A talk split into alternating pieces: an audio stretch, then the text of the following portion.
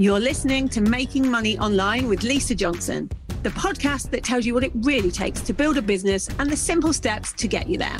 I'm determined to share with you the reality of easy, simple business marketing tips to make passive income so that you can start making money online. Making Money Online is sponsored by Nicola J. Rowley PR helping entrepreneurs and brands get visible through strategic storytelling. If you're serious about being seen and impacting the lives of others, harnessing the power of PR is the best way to grow and scale your business. Visit njrpr.com for more details and read Nicola's best selling book, The Power of PR. Hello and welcome to this week's podcast. Today we're going to talk about something that's really topical, has been topical really for the past six to eight months in the news.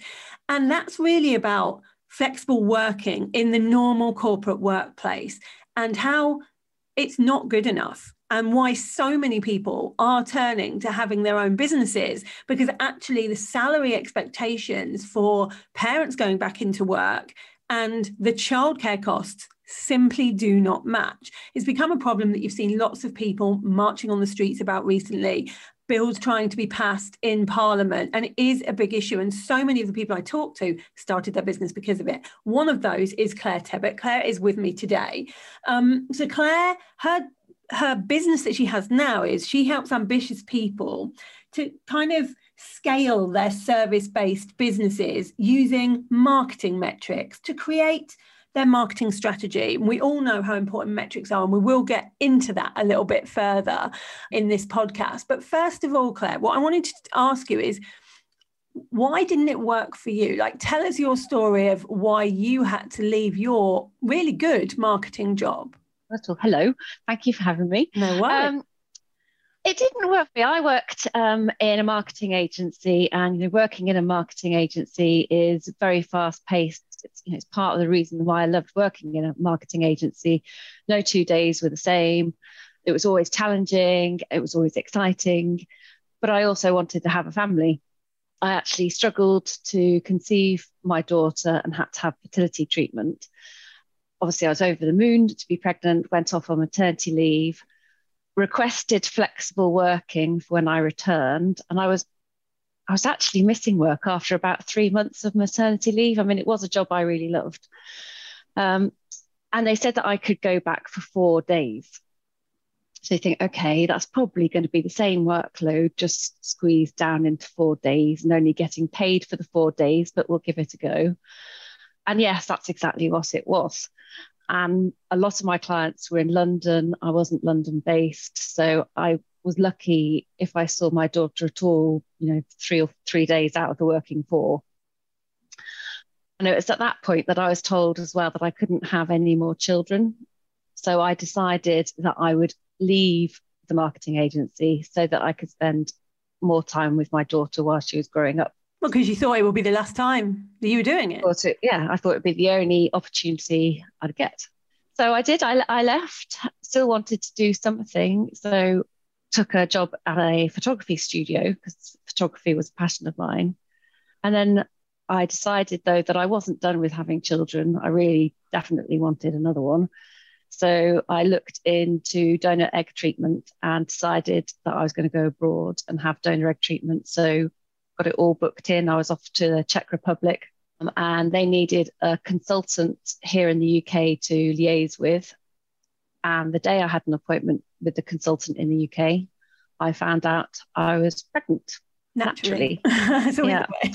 yeah, which was amazing. I kind of defied every single medical test I ever had fertility wise. So obviously I was over the moon, and that was just four months after leaving my job in the marketing agency. So yes, that was fabulous. So I went on and had um, a little boy, and and then I decided I was going to set up my own photography business, which I did whilst the kids young. But then I wanted to return to my roots of marketing, you know, my first passion work wise and what I trained for. And I spent many years working in. But the flexibility just wasn't there. So, um, so look, did you look for jobs that had like flexible working and that you'd be able to maybe have childcare? Yeah, so I looked for um, obviously marketing jobs and marketing. I had had a brief spell client side previously before kids, but it, it wasn't for me because it it wasn't for me. It wasn't fast paced enough. So and I, and I really just loved being in a marketing agency and working with different clients um, and having different challenges. So I looked for another marketing agency role that was flexible, but there just weren't any. Or if you know the, the most that they would go to is four days a week which isn't that flexible actually which isn't that flexible and i know that's five days work squeezed into four. And in a marketing agency you're quite often doing seven days in five as it is. So yeah i just couldn't i couldn't find any. And in terms of flexible jobs the only really truly flexible jobs i could find were working in in retail. And obviously that wasn't what i trained for wasn't what i was experienced in. And and quite frankly doesn't pay doesn't pay enough money. I was I prior to having kids, I was the main breadwinner in the family, so I needed to earn a decent amount of money. So that is why I went self-employed. That is why I started. It's such a shame, business. isn't it? It's such a shame that there's all of these women out there that have these brilliant skills, like in whatever they did. Like you were really well trained in marketing, you had all this experience, but simply because you had children, you couldn't go back into a workplace that you were really good at and that you enjoyed because it just didn't work flexibly. Like you either had to choose between seeing your kids or having a job. And often what we've found is when people do find some kind of flexible working, the salaries for that flexibility it, it, it, you can't do it because the childcare is so much more. I remember when I first went back into work, that my childcare bill for twins was £2,000 from five months old, £2,000 a month. I got paid £2,100 a month. And that was full time. So if I went flexible and went down to four days, I would actually be just simply working to put them in childcare. What's the point of that? Uh, yeah, I know. It's it's madness because kind of you brought up expected well, you're you kind of brought up and encouraged to, you know, go out, get a career, you know, I know, get married, have kids if you're going to do everything the traditional way around, and you can have it all. But I think although things are improving slowly in terms of flexibility, it's still nowhere near where it needs to be. And as you said, especially with the childcare costs, it just makes it so hard for women to return to work or for parents, you know, to return to work doing A, something they love, B, earning the money they deserve and, and need to earn and see getting to spend time with their families. It's so true. And the good thing that's come out of that, I suppose, is that there are so many women that because they had no choice, started up their own businesses and are now absolutely thriving, you being one of them. And, you know, I have lots of clients who they, they probably wouldn't have chosen to start their own business by choice because they liked what they did, but they were forced into it. And actually, it's the best thing that ever happened to them. But we never know that until a bit later. Yeah. yeah. so you started up this business. Um, you went back into like starting up marketing. Having not had your own business before, what were some of the challenges when you, because obviously you knew about the marketing side of things, but you didn't know about yeah. how to start a business side of things. So what was that like? Yes, so I can't, well, when I first, so the first business was a photography business. So, and I kind of thought, well, I'll get a Facebook page, you know, get a logo. Uh, that'll be enough. Pretty pictures of pretty babies, you know, that that will be enough. And to begin with, it kind of was because I had young children. I was going to all like the the nursery groups, and I had you know the NCT lot who and word of mouth. But once that dies down, you, you need more. You need, you know, you need more than the kind of the the children in the village group. So I actually suddenly thought, oh gosh, actually, I do need to employ my marketing skills here and think about what I'm going to do and plan. And it was only when I started doing that and actually kind of investing in my business and treating it as a business rather than a hobby, which I do think that for a lot of parents, when they think, okay, right, I'm going to be forced to set up my own business now, obviously they turn to either something that they love, a passion, which is what I did initially with photography, or, or something that they know. So, say, for instance, if I've gone straight into marketing, it's something that I know, but quite often they think, oh, it might be just a case of setting up a social media profile and a logo. They play at it a little bit. Yeah. And it's only when you're kind of run through the goodwill of everybody that you realize actually, no, I do need to treat this properly as a business. So when um, you started treating it properly as a business, what were the first couple of things you did? Well, I did. I wrote a plan. I wrote a, wrote a marketing plan. I well, that's not strictly true actually. The first thing I did was I set my goals. I thought, right, okay, what do I actually need and want to achieve here? Because I wanted to work around my children. I wanted to be able to take them to and from school. I mean, I did put them into breakfast club and things like that because I actually really enjoy working, but I wanted to have flexibility to be able to take them to that and pick them up from school. Um, and I needed to earn a certain amount of money. So I started there as my goals and then broke them down and thought, right, what do I need? What do I need to do in order to hit those goals? So then I put my plan, wrote a plan. Um, and I started off with I wrote a year's plan first, and then I broke it down into 90 day chunks and then went about actioning it. And I feel like I was very lucky because I did have obviously the marketing background to do that. But lots of lots of parents out there starting a business won't have won't have that. Yeah, and I think it's the biggest thing. Like obviously, I talk about strategy all the time. It's the thing that I believe business strategy is the most important thing. It's the one thing that really we should take from corporate and use. And yet, in online businesses, because we want to get away from everything corporate, we often don't have a strategy, but it, you still need it. You can't get away with not having it. You can wing it for a bit, but eventually it's going to come and you're going to realize you need it. And I think it's really important. And lots of people don't have it. And when they do, it changes everything. They suddenly realize that with a plan, they can implement because otherwise you're just spraying and praying and you're trying a load of stuff and you're hoping it works, but you don't really even know because you're not evaluating what's working and what's not working. And that's part of the problem. Exactly. I do find as well that quite a few people, they might actually get as far as the plan, but then the two most important things, they don't implement it and they don't review it.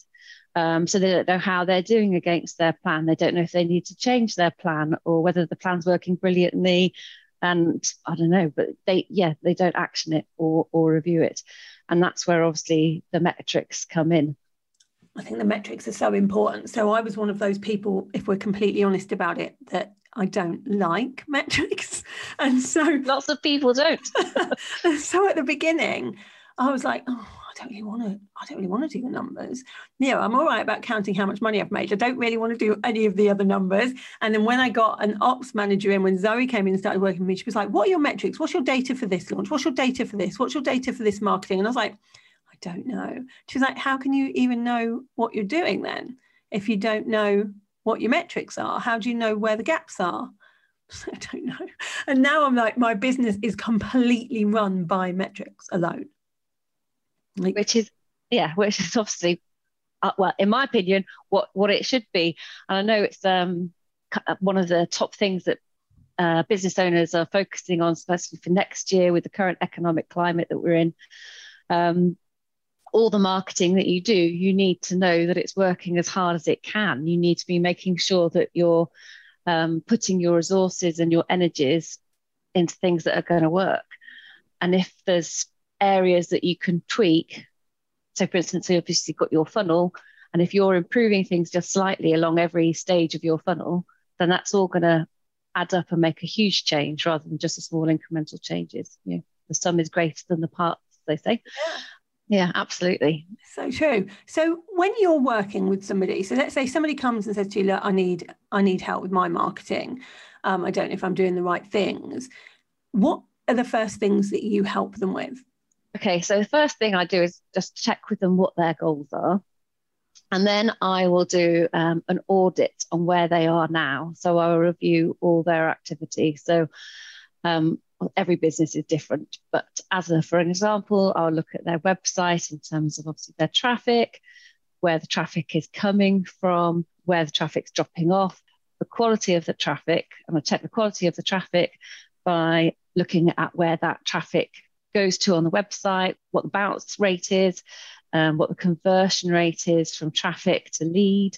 I'll look at their emails in terms of click through rates, open rates, bounce rates again, growth of the list, of their email list. I'll look at conversion rates, I'll look at return on investment.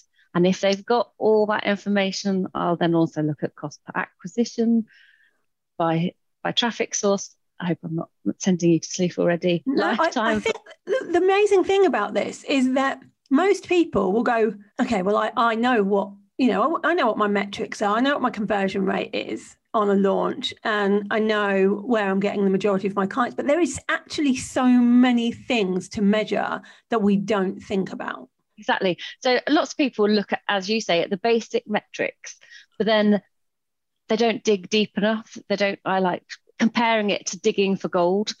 Um, like where is the gold in your marketing? They've got to dig deeper in the metrics to find that gold. And as I said, if you look at like every step of the funnel, okay, so you, for instance, you might be getting loads of people through to a landing page to sign up for a challenge. But then where is all that traffic from the landing page coming from? And if you could just improve one of them by 1%, that could have a huge impact on your bottom line. Yeah, you've got to keep keep digging. There's yeah, there's all always more to dig for. That's so true. One of the things when we're doing a launch with a client and they say, Oh, I'm not sure why it's not working. I'm like, well, let's just look. If you look at a funnel, it's quite easy to look at where it's failing.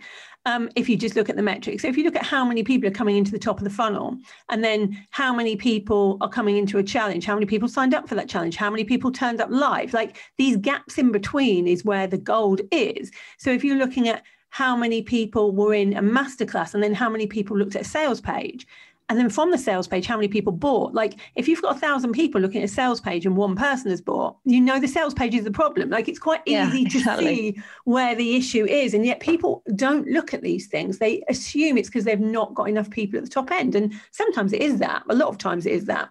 But often it's they're not converting who they do have.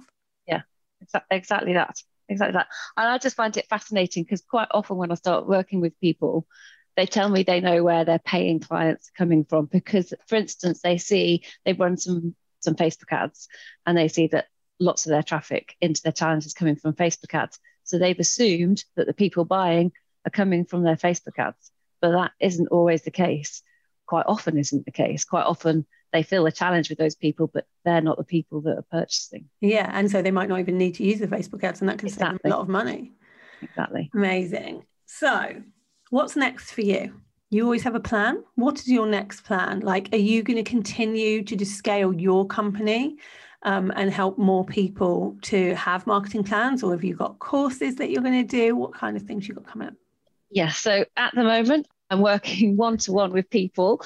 Next year, March 2023, I am launching a group container. I hate the word container, um, but I haven't decided actually what format it's going to be in yet, but I'm going to be helping more people understand metrics and how That's to amazing. use and how, how to use them. And and they're not scary. I know lots of you yourself, Lisa, have said you know, not you don't really like numbers, but numbers where yeah, are where the gold is. because um, they tell you the story. Because marketing is all about connecting with people ultimately. And the numbers help you do that because they help you see what's working, what's can, what's basically making your ideal client act in the way you want, yeah, act yeah. in the way you want them to. And the numbers are telling you that, and you want more people to connect with you. So look at your numbers. The metrics have grown on me. I now see metrics as quite sexy because it means they are. they are. because it means I can I can pretty much know exactly how much money I'm going to make because of those metrics. So I like them. yeah, and you know which bit of your funnel to turn up or to turn down or, or exactly whatever. that. Hmm. Oh well, I look forward to seeing what that container is going to be all about. It's so good that you can be helping more people with metrics because I do think that's needed in this industry. More people need to start thinking of their businesses like real businesses, not just online businesses. There is a difference there. We're bringing out something in January to help people to really start thinking of their businesses as an actual business rather than just um, hobbies. So, if somebody wants to come and check you out and see how you can help them, where is the best place for them to find you? Okay, they can find me on Instagram at Clare Tebbett Online. Clare is without an I. Um, and I also have a quiz where you can find your marketing gold, which they can find on bit.ly forward slash where's the gold. I love Where's the gold is camel case. And if you don't know what camel case is, it's initial caps at the beginning of each word. So capital W for where's, capital T for the, capital G for gold. I didn't know that was called camel case. Yeah, camel case. I've learned something. I use that term. we will put all of those links in the show notes as well. Thanks for being here with us today, Clare. And my pleasure. Thank you guys for listening. We'll be back next week with some more information on how you can be making money online. Thank you for listening to Making Money Online with Lisa Johnson. If you'd like to get hold of my guide to launching, go to lisajohnson.com forward slash launch and let's get you making money online.